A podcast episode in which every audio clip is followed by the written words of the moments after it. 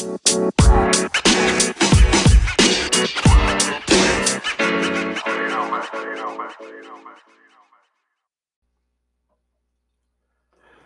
right. Welcome back to Getting Real with Jason Lopez. I am your host, as always, Jason Lopez. And I know I think I've said this the last two episodes that I was going to be more diligent about recording uh, episodes, and uh, just hasn't happened. I think we are all in quarantine funk right now. Uh, as this continues to drag on and on and on and on. Uh, I think we have gotten to the point where some of us are ready to be back out amongst one another. Um, although, thankfully, in most cases, in a smart way uh, as it relates to social distancing, or as I like to refer to it, physical distancing. We can still be social um, and, and making sure to wear face covering. I am starting to see more and more of the face shield type coverings, um, even masks that have clear cutouts uh, around the nose and mouth so you can still recognize people.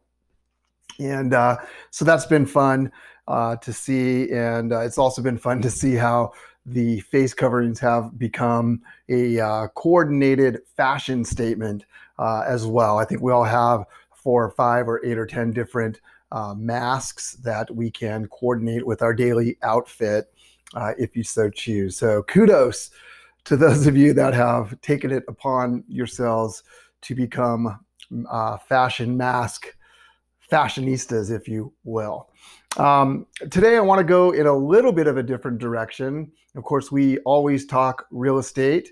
Uh, we often talk technology. And uh, today we're going to do that. But I also want to talk a little bit uh, about sports, as we've seen a bounce back now in uh, the NBA and Major League Baseball. Uh, the NFL is gearing up. Hockey is going full bore north of the border in Canada uh, in the Stanley Cup playoffs. Uh, many of you may be getting ready for your fantasy football leagues. Um, with a little bit of trepidation uh, because we just don't know how that is going to play out. And I want to talk about a book that I just recently read that uh, may or may not interest you. That's okay. It's my show, and I'll talk about whatever comes up, whatever crosses my mind, whatever I feel um, is worthwhile. Um, and I also want to give a shout out to my buddies in what has fondly become known as the ECAC or the East County Advisory Council, which is just a code name for our Friday cigar group. So, we're going to cover a whole bunch of different topics today. I'm just going to kind of cruise through it because uh, what else have I got to do? And I appreciate you, as always, tuning in um, and uh, listening. Uh, feel free to make comments. Uh, you can do that here on uh, on the podcast, which of course now you can find everywhere uh, Apple Podcasts, Google Podcasts, all my social media channels. Feel free to share if you feel inclined. Um, I don't do this to make money or anything like that. I do it because it's informational, maybe educational, and hopefully a little bit of fun for you while you're uh, riding your Peloton or out for a walk or just bored out of your mind. I was talking yesterday with somebody about um, TV watching during quarantine, and I saw a meme, you know, maybe three or four weeks into quarantine where it was a picture of a guy passed out on a couch, and the caption said, you know, three weeks ago, this guy would be considered lazy. Now he's a hero. So, what are you watching? What are you guys binging? Um, I've got a couple of recommendations I'll throw out there really quickly as my wife hates the fact that I do tend to watch a little bit too much TV, but on Netflix, um, we together, my wife and I, we have a few shows we watch together, but we are making our way through the second season of Dead to Me with Christina, App- Christina Applegate. It's a fantastic show, um, very witty, very well written, uh, very well acted. It's got a great cast. Uh, that is Dead to Me. That's a good one. I finally, after my son Cooper convinced me that it was uh, worth it if you powered through the first episode, uh, which I did and kind of got hooked on The Witcher. The Witcher, that is with Henry Cavill, who plays Superman in the movies, um, and actually is pretty good, kind of a medieval, I don't know, Lord of the Rings kind of a deal, if you will. Um, but that's that's been pretty good. Um, and then, of course, occupying a lot of my time right now has been my beloved San Diego Padres, who are halfway through the shortened 60 game season with an 18 and 12 record um, after losing five in a row on a 17 day consecutive game streak. They finally had a day off yesterday. Um, they lost five in a row in the middle of that streak, but they have now won seven in a row uh, to get to the halfway point, 30 games in with an 18 and 12 record, six games over 500, and I believe four games behind the Dodgers. But the top two teams from each division will make the playoffs in addition to uh, another two teams from the league. So we'll see how that shapes up. Of course, there's been a lot of issues with uh, baseball. A lot of changes this year with some rules. Designated hitter in the National League. It's been fun to see uh, some of the guys that normally play every day to get a day off from playing in the field and uh, in DH. Um, putting the runner on second base if it goes into extra innings has proven to be pretty exciting, although I don't think everybody's a fan of it. Um, it does create a lot of opportunity for more scoring. And uh, of course, the Padres have been taking advantage of that. They've had a couple of extra inning games. But the big news with them is that they've made it to the halfway point. No COVID issues. They have had some injury issues. And of course, they are now known as the Slam Diego Padres after hitting four Grand Slams in four consecutive games. First time in history that's ever happened. Uh, two games later, they hit a fifth Grand Slam. So five Grand Slams in six games by five different players. So it's been fun. Um, obviously, there are some other things going on with some of the teams. Um, there are many teams that haven't gotten to the halfway point yet because they have had COVID issues and games canceled.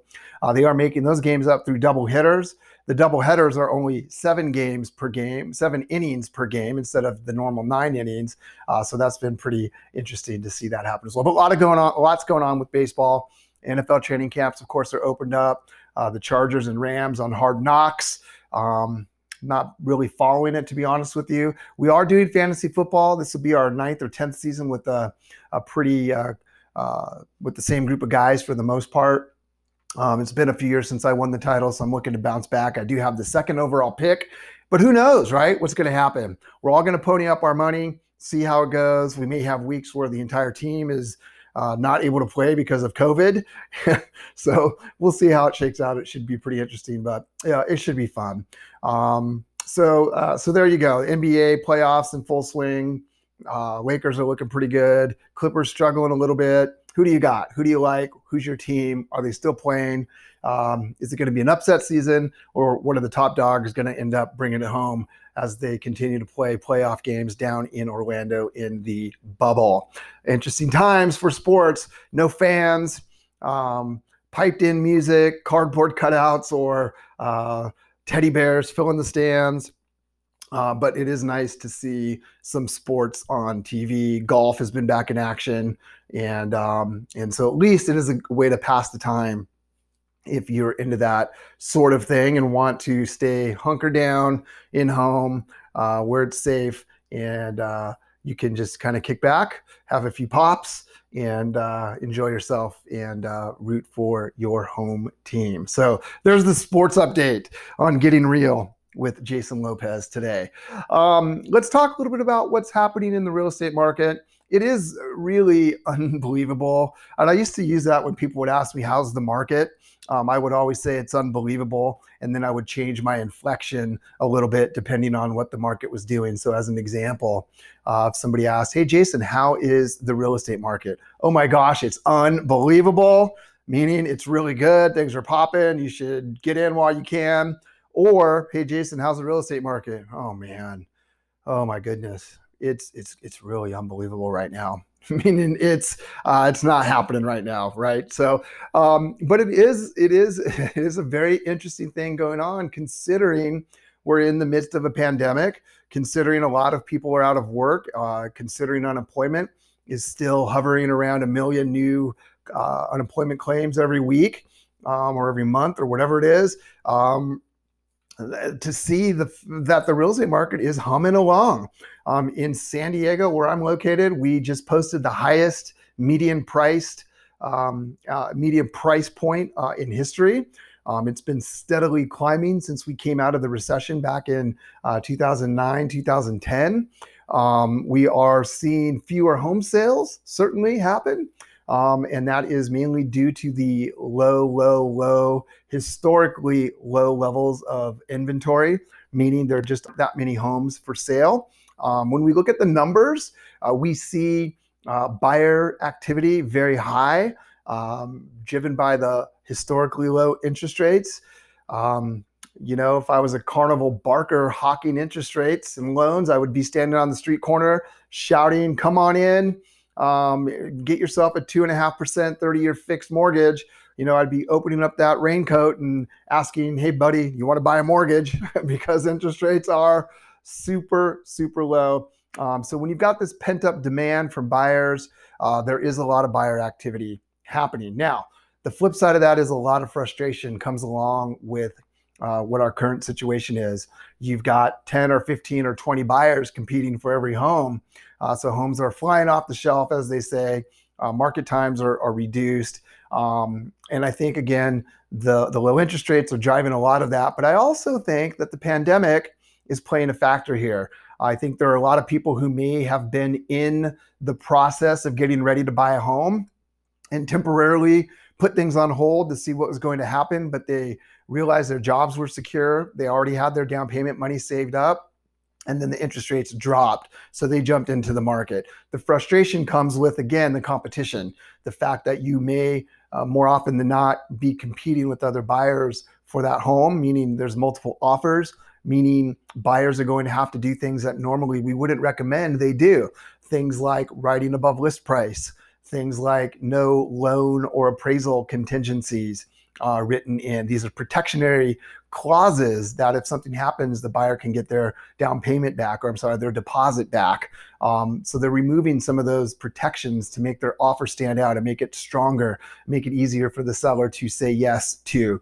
So it's a very interesting time. We are seeing um, a lot of homes go under contract um, every month but we are not building the inventory levels that we normally would see because again they're selling homes are selling uh, just as quickly as they're coming onto the market. So that's what's going on with the buyers. On the seller side if you have any thoughts um, of moving now is probably the best time as a seller.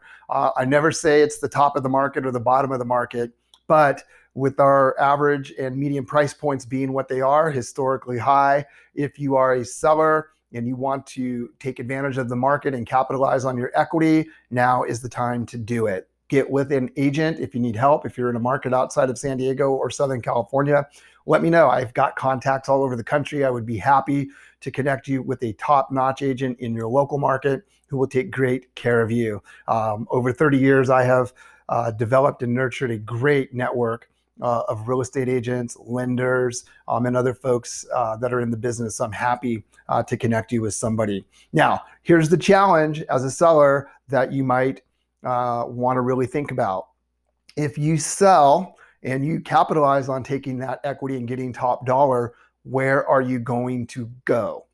Again, once you sell and you become a buyer, you will be dealing with some of those frustrations I mentioned earlier on the buyer side.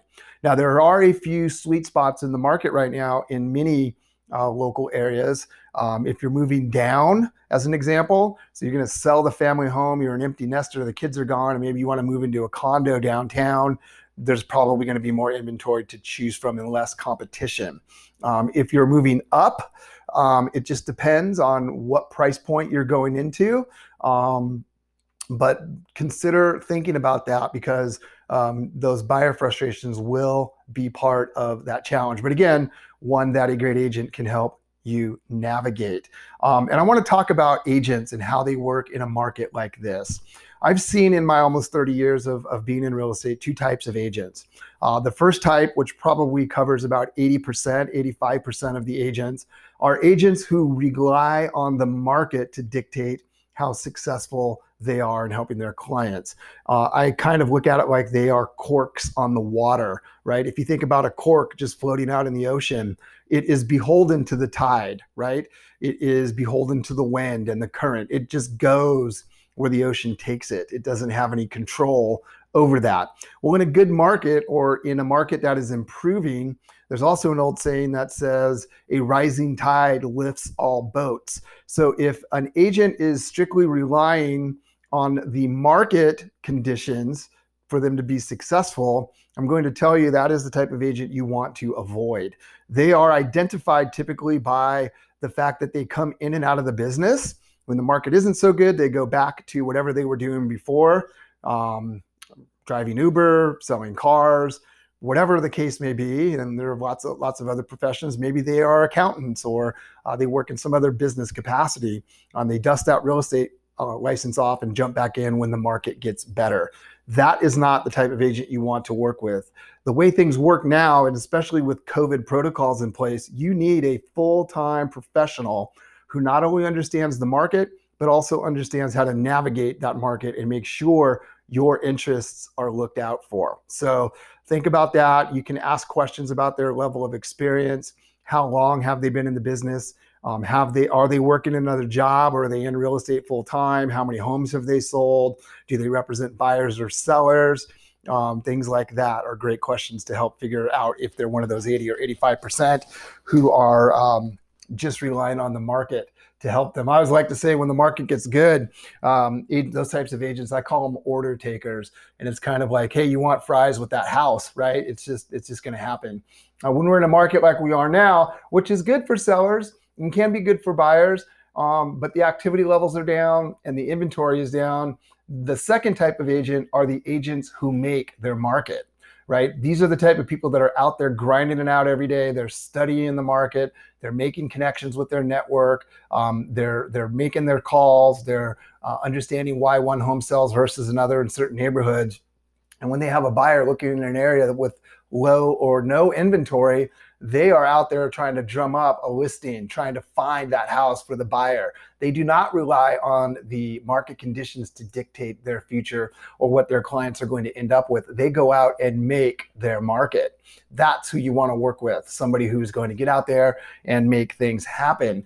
Um, the other thing I like to mention is we like to think of real estate in terms of it being a transactional uh, relationship, a transactional opportunity. And it's not, it's a relational uh, endeavor. Um, the transaction happens to be a part of that relationship, but real estate is a relational endeavor. And so the top agents are experts, top experts at understanding people, at recognizing problems and having solutions. They're agents that will hold the deal together when it gets a little squirrely, and they all get squirrely right?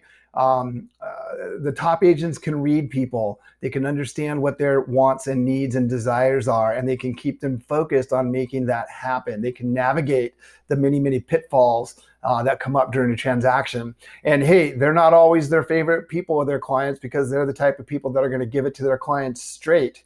They're going to be honest and forthright. They're not going to blow smoke up their backside or tell them what they want to hear or try to buy your listing or try to uh, send you to a lender who may not be able to do the job. These people are straight shooters. They're sharp. They're honest. They're ethical and they will do right by you. So you want to go out and work with and find a market maker to help you. And again, if you want that type of an agent, reach out. I've got a bunch that work for me.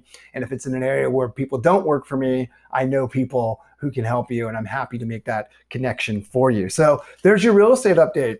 Um, I'll do a full market update on my next episode um, when the uh, August numbers come out.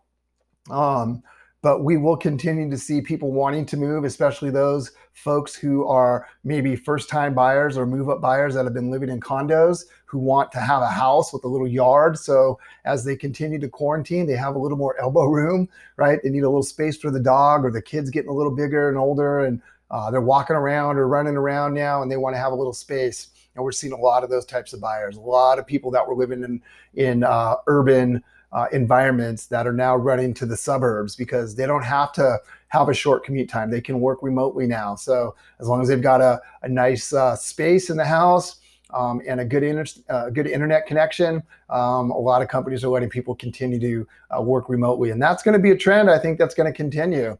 Uh, for me and for us here at Real Broker, it hasn't changed at all because we are a virtual um, company. We do not have traditional office space. Our agents work from home, they work on the road, they have the technology. So this hasn't really changed anything for us um, in any great way, shape, or form. There are a lot of COVID protocols, as I mentioned, in place in terms of how we uh, enter properties and transact business and show properties.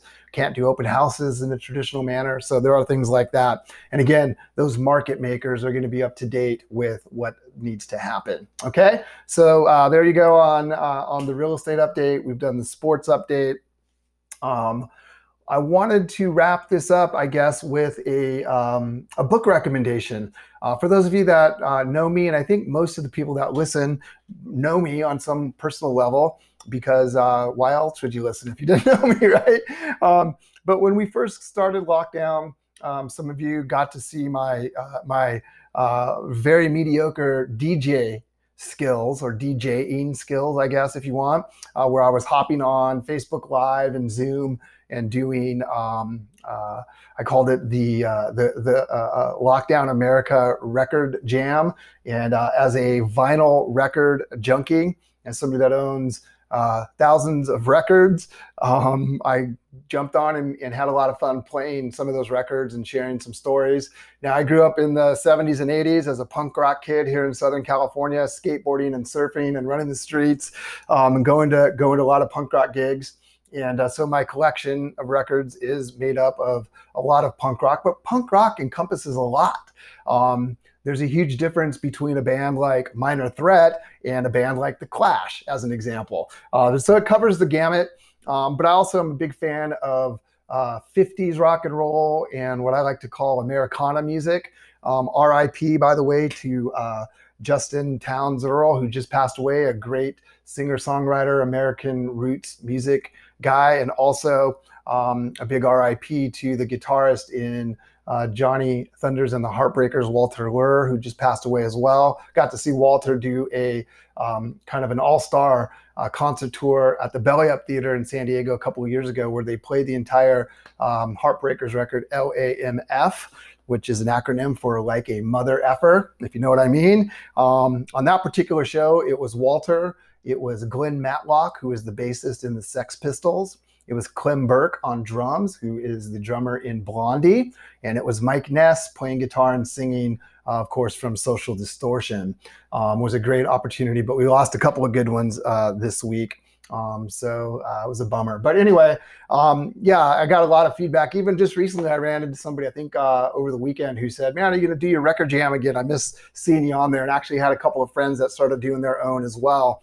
Um, but one of the bands you would have seen me play, um, one of my probably top five bands of all time.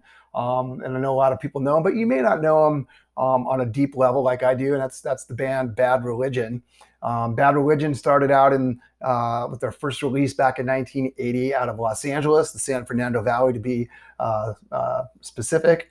Um, and they've just had a great long time career. I've probably seen them. Play, well, I know I've seen them play live over a hundred times. Uh, the first several times at backyard parties or warehouse parties uh, back in the early and mid '80s when they were just starting out. Um, but uh, they just recently recently released recently released a book uh, came out last week. The book is titled uh, Do What You Want. Uh, the story of bad religion. Of course, Do What You Want is taken from the title of one of their songs on their epic Suffer record that came out in 1988. Suffer was really, I think a lot of people would agree, including myself, the record that kind of re jumped started uh, punk rock. Um, it had been kind of stagnant. Um, they had put out a horrible record, and then they came back with uh, with Suffer. And if it wasn't for Suffer, we wouldn't have had the Offspring record. Um, we wouldn't have had the Rancid records, the NoFX records, the Pennywise, Pennywise records, the Green Day records. I mean, it really jump started and revitalized punk rock uh, going forward. But the reason I wanted to mention this book is because um, even if you're not a fan of punk rock or bad religion, there's some interesting insight in the book in terms of how a band comes together, how they mature, how they survive uh, member and lineup changes, um, how they deal with their one of the founding members, the guitar player and one of the main songwriters, Brett Gurewitz, also being the founder and owner of Epitaph Records, which was the first independent record label to really have a smash hit. No pun intended. It was the Offspring's record called Smash, which you're probably familiar with because that was the record that had Keep Them Separated, um, uh, Self Esteem. I mean, it was just a huge record. And, um, and so, how he had to leave the band to focus on running Epitaph, how they recruited when he left um, another punk rock guitar icon in Brian Baker, who had been in, in Minor Threat and a few other bands along the way. Um, but it's just a great story about uh, people coming together with a common goal, grinding it out, putting in the time, putting in the work. Um, obviously, lots of stories. I knew a lot of the stories just being a fan of the band, but how certain band members came into the band, what they had done beforehand. Um, so, there's my book recommendation for everybody if you're interested in that kind of thing. Do what you want the story of bad religion. You can find it on Amazon or anywhere books are sold. Um, I believe there's even an audio version, and I know it is also available in several languages. So there you go. Do what you want. The story of bad religion. All right, I think that will do it for me today. I appreciate everybody tuning in as always.